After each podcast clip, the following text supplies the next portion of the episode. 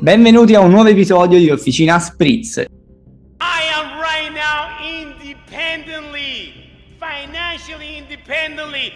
What? nel mondo magari della DeFi. Thanks to blockchain.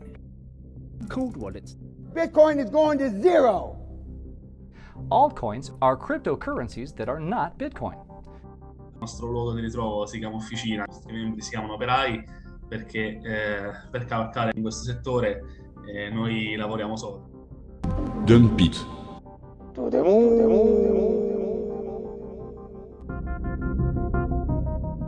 Benvenuti, benvenuti e buone feste a un nuovo, un nuovo episodio di Officina Spritz. Come vedete siamo instancabili, non ci fermiamo mai. Oggi l'obiettivo è smaltire e soprattutto farvi smaltire tutto ciò che siete riusciti a ingurgitare durante queste feste. E oggi grande recap, grande riassuntone eh, di fine anno, ma abbiamo deciso di adottare un approccio eh, forse un po' più pratico, ovvero partiremo da dei dati, dopodiché andremo a capire che cosa significa effettivamente, perché come sappiamo il dato è da leggere, è da capire e non, è sempre intuitivo, quindi cercheremo anche di eh, darci tutti una raddrizzata e capire come, cosa aspettarci soprattutto allo scoccare del nuovo anno. E abbiamo il presidente Davide, il nostro Vincenzo, l'intramontabile Chiara e anche Christian, Christian Serena. Infatti partiamo subito da, da Christian perché è, oggi è una, è una cometa, non,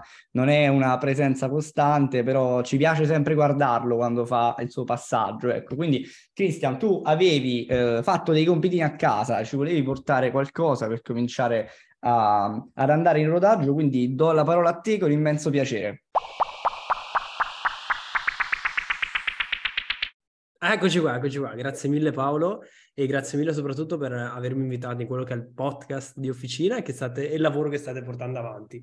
Allora, sì, come ben anticipato oggi, volevo portarvi un, un piccolo, diciamo, una piccola intro su quello che è il, l'ecosistema mining, perché ormai sentiamo parlare di tantissime società che stanno fallendo, infatti come la, l'ultima, eh, nonché la, la, più grande società di mining, ovvero la Course Scientific, se non sbaglio si chiama così, ha fallito ed è fallita circa una o due settimane fa, forse anche prima, se non vorrei errare. E giusto per questo, quindi prendere un attimo la palla al balzo, volevo portarvi un attimo i dati del, dell'hash rate, quindi della potenza computazionale e sommata dell'intero network di Bitcoin, andare un attimo a vedere cosa sta succedendo. Perché analizzando i dati, ho sotto i dati qua al computer e vedendo che da il top di mercato che era dall'anno scorso e nonostante il prezzo di Bitcoin passasse da 70.000 69.000 per la precisione, a 15.000 nel, di dove siamo oggi, il prezzo, il, prezzo il, il valore dell'hash rate, quindi della potenza computazionale del mining, ha continuamente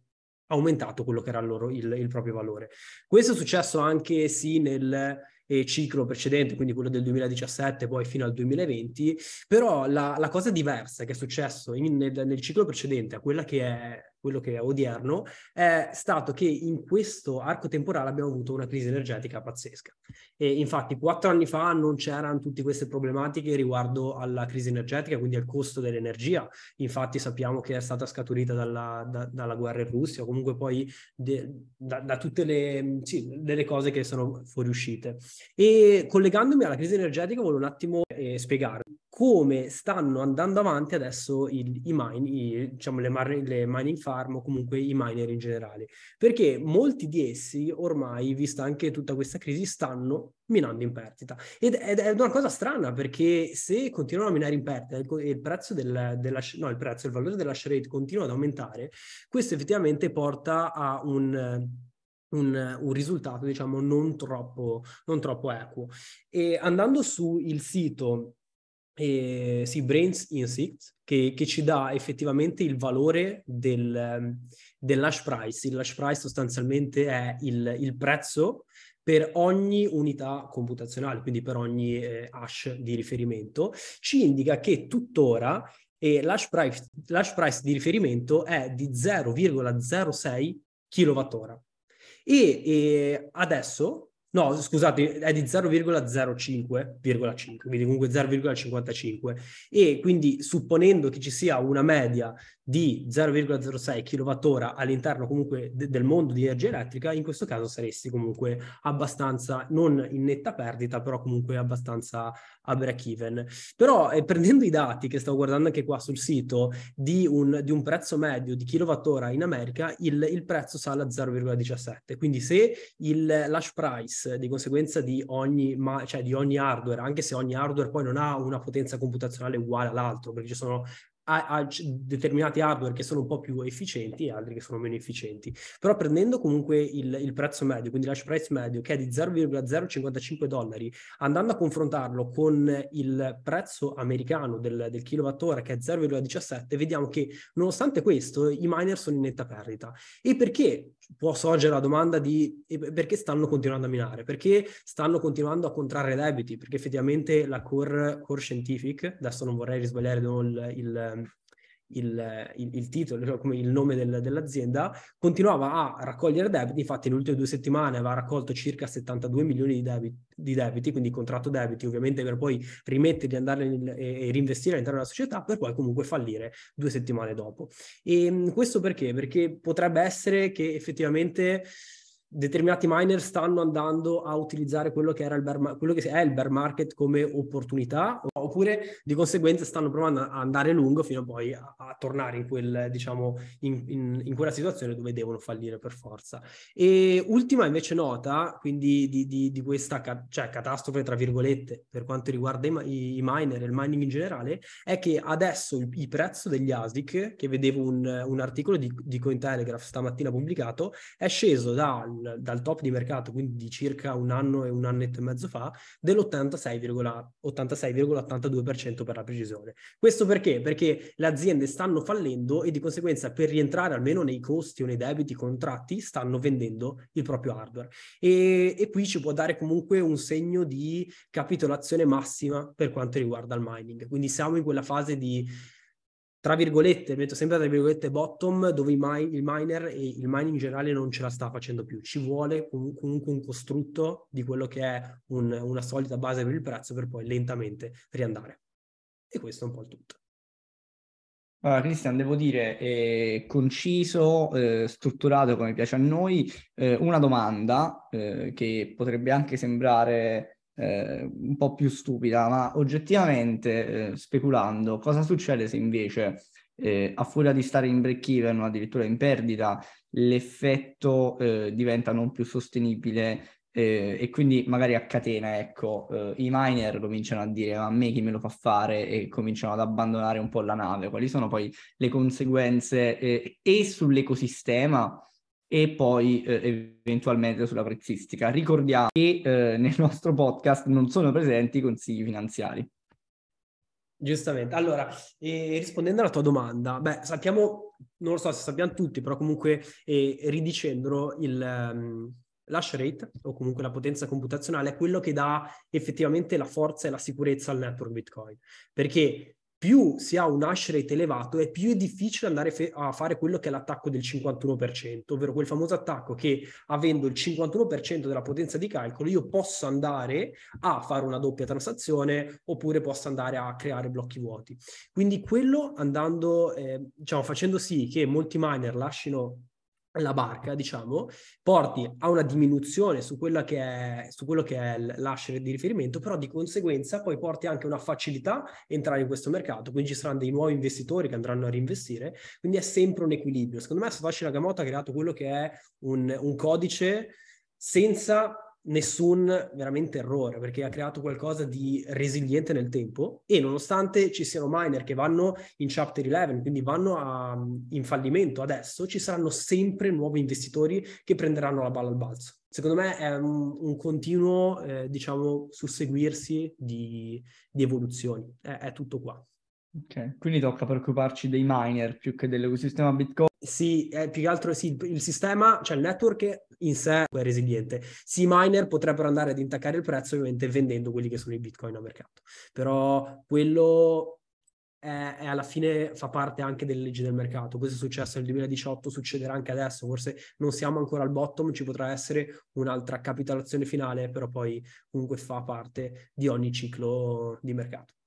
Quello potrebbe accadere. È palesemente rischio di impresa. In questo Sì, caso sì. è palesemente rischio Sì. di impresa, anche se siamo in un ambito che spesso vogliamo accostare ad altro. Ragazzi, eh, che cosa ne pensiamo? Quindi, ci sono altre domande? Cosa, eh, qual è lo spunto che dovremmo, dovremmo ricavarne? Sentiamo un po' gli operai. Eh, che dire Paolo? A Christian non c'è nulla da aggiungere, a quello che ha detto è sempre, è sempre perfetto nelle sue analisi, eh, riesce sia ad approfondire nel dettaglio la situazione attuale, sia a, a creare un ragionamento sia per lui sia per gli altri eh, nella situazione macro. Eh, come abbiamo detto, la, la situazione dei miners non è delle migliori, eh, ultimamente c'è stato anche eh, l'approccio per Chapter 11 per quanto riguarda Core Scientific, che era un'azienda di un'azienda, chiamiamola multinazionale di mining, anche eh, listata sul Nasdaq. Eh, e questa, diciamo, questa sua interpretazione, eh, senza ombra dubbio, rispecchia la realtà quello che sta accadendo. Se da una parte abbiamo dalla DeFi una mancanza di liquidità e anche nel mercato, negli exchange, con un crollo dei volumi, eh, adesso anche i miners se la stanno vedendo brutta. Beh, ci, ci dispiace perché in questo caso forse possiamo accostare il loro problema a quelli che sono i famosi problemi dell'economia reale, differenziati dai problemi finanziari, sì. perché immagino che i miner saranno super futuristici, ma anche loro hanno famiglie e portano a casa la pagnotta. E allora, noi ringraziamo sicuramente Christian, poi torneremo su questo e vari altri argomenti. Avevamo ehm, invece Vincenzo che eh, aveva portato dei dati che sarebbe interessante ehm, vedere tutti qui adesso e, e provare ad analizzare o quantomeno a farci un'idea eh, della rilevanza che questi dati possano avere anche in vista, ecco, pro futuro. Quindi Sì, eh, verrebbe da piangere. Però iniziamo... piangeremo, piangeremo, vai, siamo pronti. Cristian, ce l'hai fazzoletti? Perfetto, possiamo andare. Guardatevi di fazzoletti. Allora, inizio analizzando la market cap del mercato cripto. A gennaio 2022 eravamo a circa 2,2 trillion di dollari, quindi 2.200 miliardi di dollari.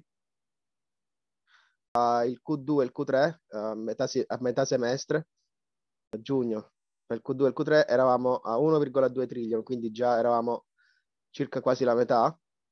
E oggi invece parliamo di 804 miliardi di dollari.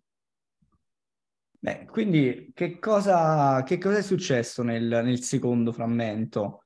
Cioè, ne- nel primo potremmo parlare, sì, di, di magari shock istantaneo, eh, crisi energetica, problematiche superiori, ma nel secondo è semplicemente una, una cascata o un continuo scontare quello che stava accadendo precedentemente o c'è stato qualche altro evento rilevante che ha dato ancora di più uno scossone, diciamo, in depressione a quella che è la market cap.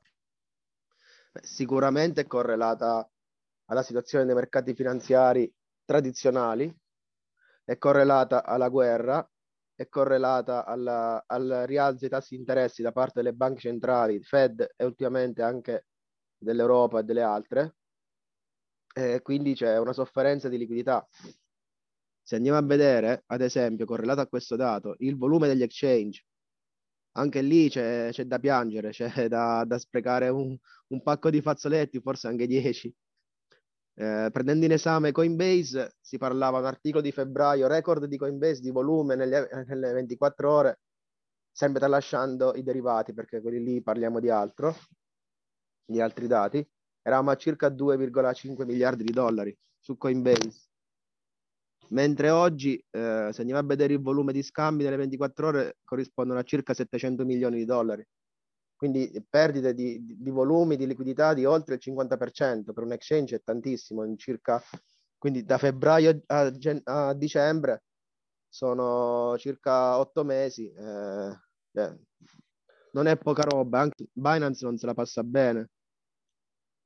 Oggi Binance registra circa 7 miliardi di dollari per quanto riguarda il volume delle 24 ore, se- sempre senza tenere in considerazione il volume dei derivati che tendenzialmente il doppio sono il triplo del volume delle spot delle 24 ore. Beh, ho una, una domanda per, per Davide, per il presidentissimo. E questo paradossalmente, eh, a tua opinione, più che facilitarlo, non, non rende, non rende più vicina l'ipotesi di una bull run in termini molto relativi, ovviamente. Ma allora, eh, diciamo che... Lo so che non si deve dire bull run, questa cosa non si deve usare più, io mi faccio gli affaracci miei, però se volessimo razionalizzare la cosa. Allora, è, op- è opinione comune che se ci sono eh, meno cripto sugli exchange diventa facile per le cripto salire di prezzo. In realtà, ehm, quando una cripto sugli exchange ehm, viene scambiata, e ogni scambio, in ogni scambio c'è uno che acquista e uno che vende spesso dicono oggi hanno venduto il BTC in massa, oggi hanno comprato BTC in massa. In realtà c'è sempre, eh, quando c'è uno scambio, una parte che acquista e una parte che vende, o perlomeno una parte che dà una cripto, eh, una moneta fiat, quello che è, e una parte che dà un'altra cripto, un'altra moneta fiat, quello che è. Eh, cioè, alla fine i volumi non sono altro che ehm, tutte, tutti gli ordini nel libro degli ordini che trovano una controparte Ora, quindi, se ci sono, eh, diciamo così, se c'è meno attività sugli exchange, se ci sono meno ordini, se ci sono meno persone che riescono a incrociare i loro ordini, eh, questo favorisce sia chi vuole manipolare il prezzo verso l'alto, sia chi vuole manipolare il prezzo verso il basso. Quindi eh, non è necessario che sia una, non è necessariamente una bella notizia, eh, perché potrebbe essere pure una brutta notizia. Quindi su questo sono molto molto diciamo freddo, ecco, non, non penso, penso che non sia né una bella notizia né una brutta notizia per il prezzo delle cripto, anzi probabilmente è una conseguenza del prezzo delle cripto eh, o più che altro, eh, molto banalmente col fatto che eh, è da un po' che i prezzi tendono a scendere, eh, si è sgonfiato l'hype e quindi si è sgonfiato l'interesse ehm, da parte di soprattutto i retail a, a entrare, a entrare nel mercato cripto che quindi non fanno più semplicemente ordini. Tutto ecco, qua. ma una, una, cosa che viene in mente a questo punto, che potrebbe venire in mente all'ascoltatore perché eh, potrebbe essere la domanda più ovvia, qui eh, l'ecosistema a questo punto un po' si morde la coda perché noi fino l'abbiamo detto, mh, mm, il prezzo eh, non è più conveniente, quindi l'attività dei miner diminuisce e va in difficoltà anche se comunque si tira la corda. Poi abbiamo detto che eh, il prezzo scende e che gli exchange cominciano a svuotarsi. Qual è quindi il, um, il fattore determinante? Quello che influenza l'altro? Perché se si auto-influenzano nel caso a vicenda, come si sblocca la storia? Ma, eh, allora, il valore di Bitcoin è ovviamente dato tra le varie cose anche dalla potenza del network Ehm, quindi è ovvio che eh, Bitcoin con un hash rate infimo non sarebbe eh, lo stesso di un Bitcoin con l'hash rate eh, da tera su tera su tera di hash al secondo mh, mm, che, che, che, è adesso. Eh, valore, del network, valore del network che però poi con gli operatori che lavorano e con tutto l'ecosistema è comunque collegato al valore di Bitcoin. Quindi quando siamo in queste situazioni non si inceppa un po' tutta la macchina? Beh, eh, in generale, guarda, il, il, principale motore è il prezzo. Cioè, eh, se il prezzo sale, di fatto si avvicinano gli utenti che vogliono sempre comprare Bitcoin in primis, poi le altre cripto, e se il prezzo sale si avvicinano i miners che vogliono minare eh, per produrre Bitcoin da, poi, da poi vendere. Quindi, diciamo così, ci sono tanti fattori che influenzano il valore di Bitcoin, e quindi in linea indiretta anche il prezzo di Bitcoin. Però di fatto il prezzo di Bitcoin è il principale motore sia di tutto l'ecosistema intorno a Bitcoin, sia di tutto l'ecosistema intorno al mondo cripto. Se posso interrompere, io condivido al 100% la tua comunque idea, Davide, per quanto riguarda la fuoriuscita delle monete dagli exchange, che ovviamente è più facile manipolare verso, verso l'alto, verso il basso, però nel lungo periodo, qualora ci dovesse ritornare quella che è una domanda mancante adesso, il fatto di avere meno monete sugli exchange, secondo me, quello è un game changer. Perché non avendo così tanta controparte di persone che vendono quello che è BTC o qualsiasi altra moneta, lì fa sì che il prezzo vada su più veloce. O, o no, o sbaglio? No, non sbagli, però alla fine per rispostare il Bitcoin sull'exchange comunque ci vogliono 10 minuti. Eh, quindi alla fine voglio dire, eh, va a finire che adesso ci sono quattro spicci di Bitcoin sull'exchange e quindi arriva un pazzo che compra tutto e fa salire tutto, poi arrivano tanti altri pazzi che prendono i loro ledger e rimettono le, i BTC sull'exchange e rivendono tutto e tutto ricrolla. Eh, questo perlomeno è animatorio. Poi nella pratica di fatto è vero che se eh, una persona toglie i BTC dall'exchange, specie in questi, in questi momenti di mercato, è che probabilmente vuole holdare a lungo termine e alla fine, eh, soprattutto tu e anche con, con, le, con, le, tue analisi, che tra l'altro eh, suggeriamo di entrare nel gruppo Telegram di Officina DeFi per vedere tra le varie cose le analisi on-chain di Christian settimanalmente, eh, abbiamo visto che ogni ciclo c'è qualcuno che si prende i suoi bitcoin e se li mette da parte se li mette nel cassetto e non li sposta più. Eh, quindi di fatto è vero forse questo, che eh, magari ecco, dopo tutta questa tempesta ci sarà chi si è magari stufato di stare lì a vedere i prezzi, a vedere i grafici, eccetera, ha preso i suoi bitcoin, si è messi nel ledger, ha messo il ledger eh, nella cassaforte e si ridimentica. E ogni ciclo eh, queste persone sono sempre di più e quindi ogni ciclo ci sono meno bitcoin eh, da comprare. Questo probabilmente è vero. Eh, poi alla fine mh, nulla eviterà quando il prezzo schizzerà di, eh, di riaprire quei cassetti, di riaprire quelle cassaforti, di riaprire quei wallet però è vero che eh, probabilmente eh, molti, degli exchange, beh, molti delle cripto che sono uscite dall'exchange poi non ci rientreranno più. Beh, una, una domanda per, per Christian e poi per chiunque altro ovviamente voglia intervenire. Eh, noi, vabbè, chi, chiunque pratichi, bazzichi e anche un minimo conosca, eh, ha sentito tutti, un po' tutti i profani parlare di questa parabola di Bitcoin, che tanto sarebbe stata una cosa insostenibile sul lungo periodo, che poi alla fine eh, si è visto che in realtà si, si stavano giudicando le dinamiche sbagliate. Allora, quello che è successo, mh, mm, il problema è la guerra e il prezzo dell'elettricità. Il sistema sarebbe andato tranquillamente avanti, non c'era nulla di sbagliato prima che capitassimo nell'intoppo di, di un conflitto bellico europeo, della crisi dell'energia e quindi eh, semplicemente dobbiamo aspettare che finisca o anche l'atteggiamento da miner a retailer in generale dovrebbe essere ripensato nel 2023 o comunque quando l'ecosistema ritornerà ad essere molto più dinamico rispetto a come lo vediamo adesso.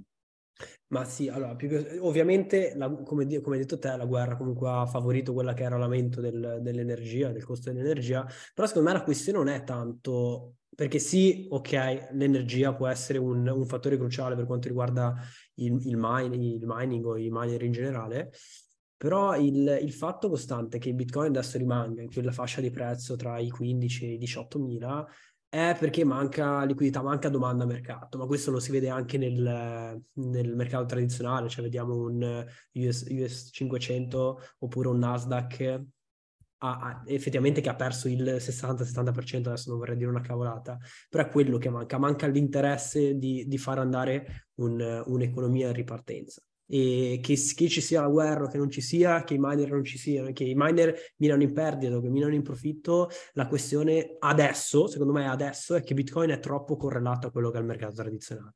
È troppo correlato. Se veramente vediamo la correlazione tra Nasdaq e Bitcoin pari pari, come, come un euro-dollaro o un, una sterlina dollaro, alla fine è il dollaro la parte cruciale che porta avanti adesso questa economia. E quindi questo, secondo me, se non c'è una ripresa per, per, quello, o se non c'è ecco, una diminuzione, perché adesso tutti stanno investendo in dollaro, adesso il dollaro, il DXY, che è, moneta, che è l'indice della, del dollaro statunitense, era ai massimi storici, adesso ha un attimo rintracciato, però vediamo ancora che ai livelli dell'anno scorso siamo veramente tra i massimi di, di, di 2, 3, 4 anni a questa parte. Niente, il dollaro riesce sempre a mangiarsi qualsiasi cosa. Comunque, ragazzi, a lungo andare qualsiasi protocollo, qualsiasi innovazione prima o poi finirà legato al dollaro, insomma. Paolo, comunque si nota un po' di dollarofobia nei tuoi interventi, eh, se uno li sente tutti i podcast. Ragazzi, io ho paura sia a sinistra che a destra, famosa HP. E... Beh, allora, vogliamo commentare l'ultimo, qualche ultimo dato, Vincenzo, magari un, uh, un altro dei, dei, dati che hai raccolto, poi vorrei sentire anche Chiara, se non altro, perché così ci fai gli auguri di Natale e, e proseguiamo Proseguiamo poi con i saluti. Sì, eh, quindi sintetizzando il dollaro dà, il dollaro toglie. Tornando ai dati, per quanto riguarda la dominance, che in passato è sempre stata utilizzata eh, come termometro della salute dei mercati delle criptovalute, vediamo in questo anno una sorta di, mh, una sorta di, di lateralizzazione mai vista per quanto riguarda lo storico delle cripto, perché se andiamo ad analizzare il periodo compreso tra il, l'inizio 2022 e la fine del 2022, quindi questi giorni, abbiamo avuto un range, tranne per, questi, tranne per i due mesi estivi compresi fra maggio e luglio, che la dominance ha, ha oscillato tra il 37 e il 44%, per il resto dell'anno um, è sempre rimasto intorno al 39 e il 40%. Se invece lo andiamo a confrontare con i periodi passati, i scorsi cicli, se andiamo ad analizzare il 16 dicembre del 2017 con il 18 gennaio del 2018 passiamo da, da, da, una dominance del Bitcoin sul resto del mercato del 60% a dicembre e una dominance del Bitcoin del 34% al 18 gennaio dell'anno successivo, quindi nel giro di meno di un mese abbiamo avuto un'oscillazione di oltre il 20%. Invece qui stiamo parlando che in un anno l'oscillazione massima è stata di 6-7 punti. Per quanto riguarda invece tempi più recenti, dal 17 marzo del 2019 al 4 ottobre 2019 la dominance è passata rispettivamente da un 50% di marzo a un 68% di ottobre. E anche qui parliamo sempre di, nel giro di pochi mesi di un'oscillazione di ben 20 punti. Un trend interessante per quanto riguarda la dominance è che il Bitcoin eh, da, da circa il 2020, quando poi anche le altre altcoin hanno sviluppato dei casi d'uso, de, dei rendimenti, non è riuscito più a sfondare il 60% perché eh, a parte che le, le stablecoin hanno mangiato molto, hanno rosicchiato molta dominance, molta liquidità al Bitcoin, specie con l'esplosione della DeFi, ma anche e soprattutto c'è sempre più fiducia nelle altcoin. Ad esempio Ethereum è quella che attira più attenzione, ma andando nel, nel caso delle, delle stablecoin è molto importante, all'inizio del mercato, diciamo in fase primordiale, ti parlo del 2016-2017 Paolo, avevamo una, una, market cap totale delle, sta- delle stablecoin comprese intorno ai 6 milioni di dollari. Nel 2019, con la nascita della DeFi, della, dell'utilizzo della DeFi, che poi è esplosa nel 2020 e 2021, le stablecoin sono arrivate a, a pesare oltre i 150 miliardi di dollari. Beh, mi, mi, permetto, di mi, permetto, di fare un appunto, una riflessione. Sì. E secondo me quello che ci manca, eh, che poi lo, quando, quando, parliamo di dati, secondo me tocca anche metter, tenerlo in considerazione, è che noi ehm, siamo pass- in una piccola linea temporale, come può essere anche quella partendo dal 2009 eh, ad oggi, mh, passando tra due anni indubbiamente dopati, sì. una non adozione di massa, una difficoltà di conoscenza. Forse il vero problema ad oggi è che abbiamo dei dati, ma non abbiamo ancora una case history come quella che può essere eh, l'analisi di una valuta come il dollaro, come l'euro, eh, come lo yen. Quindi ci ritroviamo ad avere dei dati che secondo me sono sempre relativi a ciò che è successo poco prima e a ciò che è successo poco dopo. Quindi il punto, secondo me, eh, è semplicemente quello, aspettare che l'ecosistema intero faccia i suoi cicli, che mandi qualcuno a casa, che faccia arricchire qualcuno, ma nel corso degli anni, poi mi correggano gli esperti veri di analisi se sbaglio, ma forse la carenza di una case history eh, un po' penalizza questo tipo di analisi. Sì, diciamo che bisogna ancora capire quale direzione si voglia prendere sia da parte degli, degli retail sia da parte proprio degli, degli investitori istituzionali, quello sì. Ehm, diciamo, manca una direzione e soprattutto, come hai detto tu, manca uno storico importante. Qui parliamo sempre un'analisi massima che si può fare è di 10-12 anni su Bitcoin dal 2008. Ma sì, perché per eh, riguarda...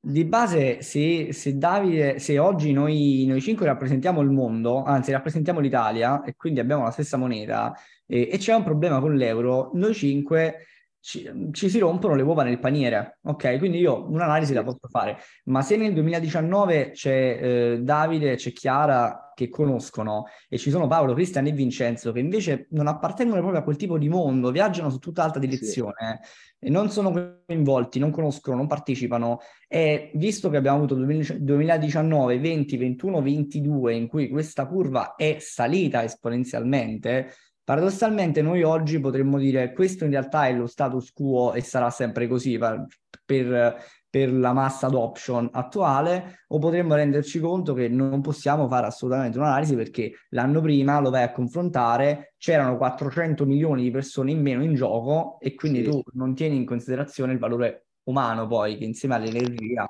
è la macchina che dovrebbe far girare questo tipo di realtà.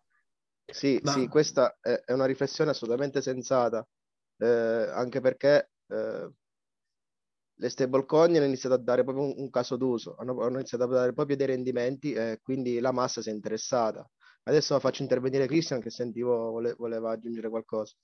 Sì, volevo aggiungere comunque la questione è sempre tempo al tempo, siamo ancora agli inizi e secondo me servono quelle, quelle situazioni dove dicono ok, Bitcoin o comunque qualche altro tipo di stablecoin, altcoin che ci sia, servono. Esempio, ne so, in Russia, che ne parlava anche Davide prima dell'inizio della live, che il, ehm, sì, che, che, il governo russo ha obbligato i cittadini a convertire quelli che sono il proprio liquido in banca in obbligazioni, cosa che avevi detto, in...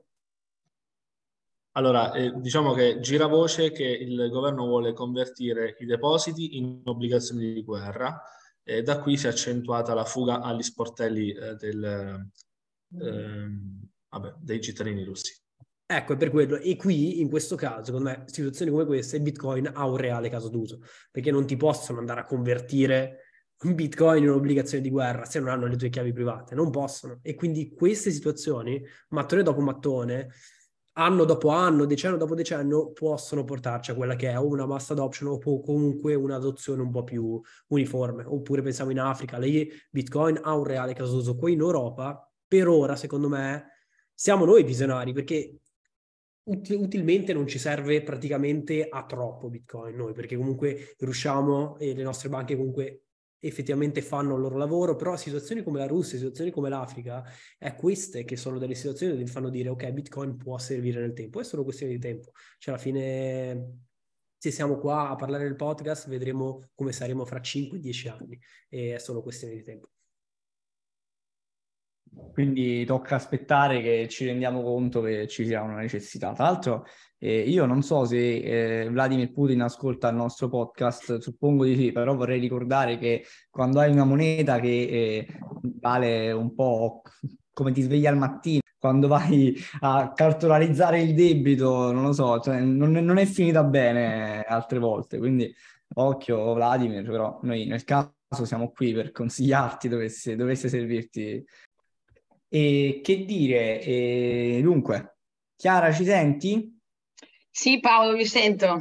Allora, noi abbiamo un discreto ventaglietto di tempo per affrontare un ultimo punto e salutarci, quindi senza troppe ucronie, se c'è qualcosa che vuoi trattare, che hai portato come compitino di fine anno, noi ti ascoltiamo. Se no ci fai gli auguri, non è un problema, ci fa piacere lo stesso.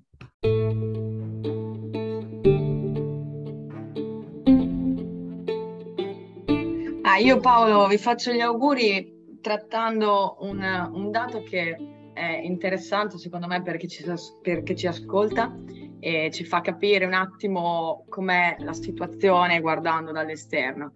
Cioè, noi la facciamo molto drastica perché effettivamente il mercato è crollato tutto, però noi siamo comunque un pugno di mosche in una foresta. Cioè, eh, io guardavo i dati su la capitalizzazione di mercato delle principali asset class, dove abbiamo al primo posto l'oro, poi c'è la Apple e a, e a seguire ce ne sono altre. Cioè tutta la capitalizzazione totale del mercato cripto la possiamo uh, collocare all'ottavo posto. Quindi considerato Bitcoin anche, quindi tutte le cripto, altcoin, tutte, stablecoin e tutto. Quindi questo ci fa capire che veramente noi rispetto ai soldi che ci sono nel mondo. Siamo uno sputo. Quindi questo ci deve dare speranza per far capire che l'adozione di massa è, cioè, non c'è adesso, non c'è e quando ci sarà di soldi che possono entrare ce ne sono e anche troppi. Quindi ragazzi, questo è il mio punto di vista e io sono speranzoso, cioè a me piace vedere il bicchiere mezzo pieno. Beh, soprattutto durante le feste male non fa, Chia, se proprio ti devo dire. E beh, quindi, oddio, sono dati che fanno abbastanza riflettere, fa riflettere soprattutto il fatto che eh, praticamente Apple è diventata quasi una commodity se continua così, insomma, e diventa un bel bene rifugio, quindi compratevi un iPhone, non ci pensate.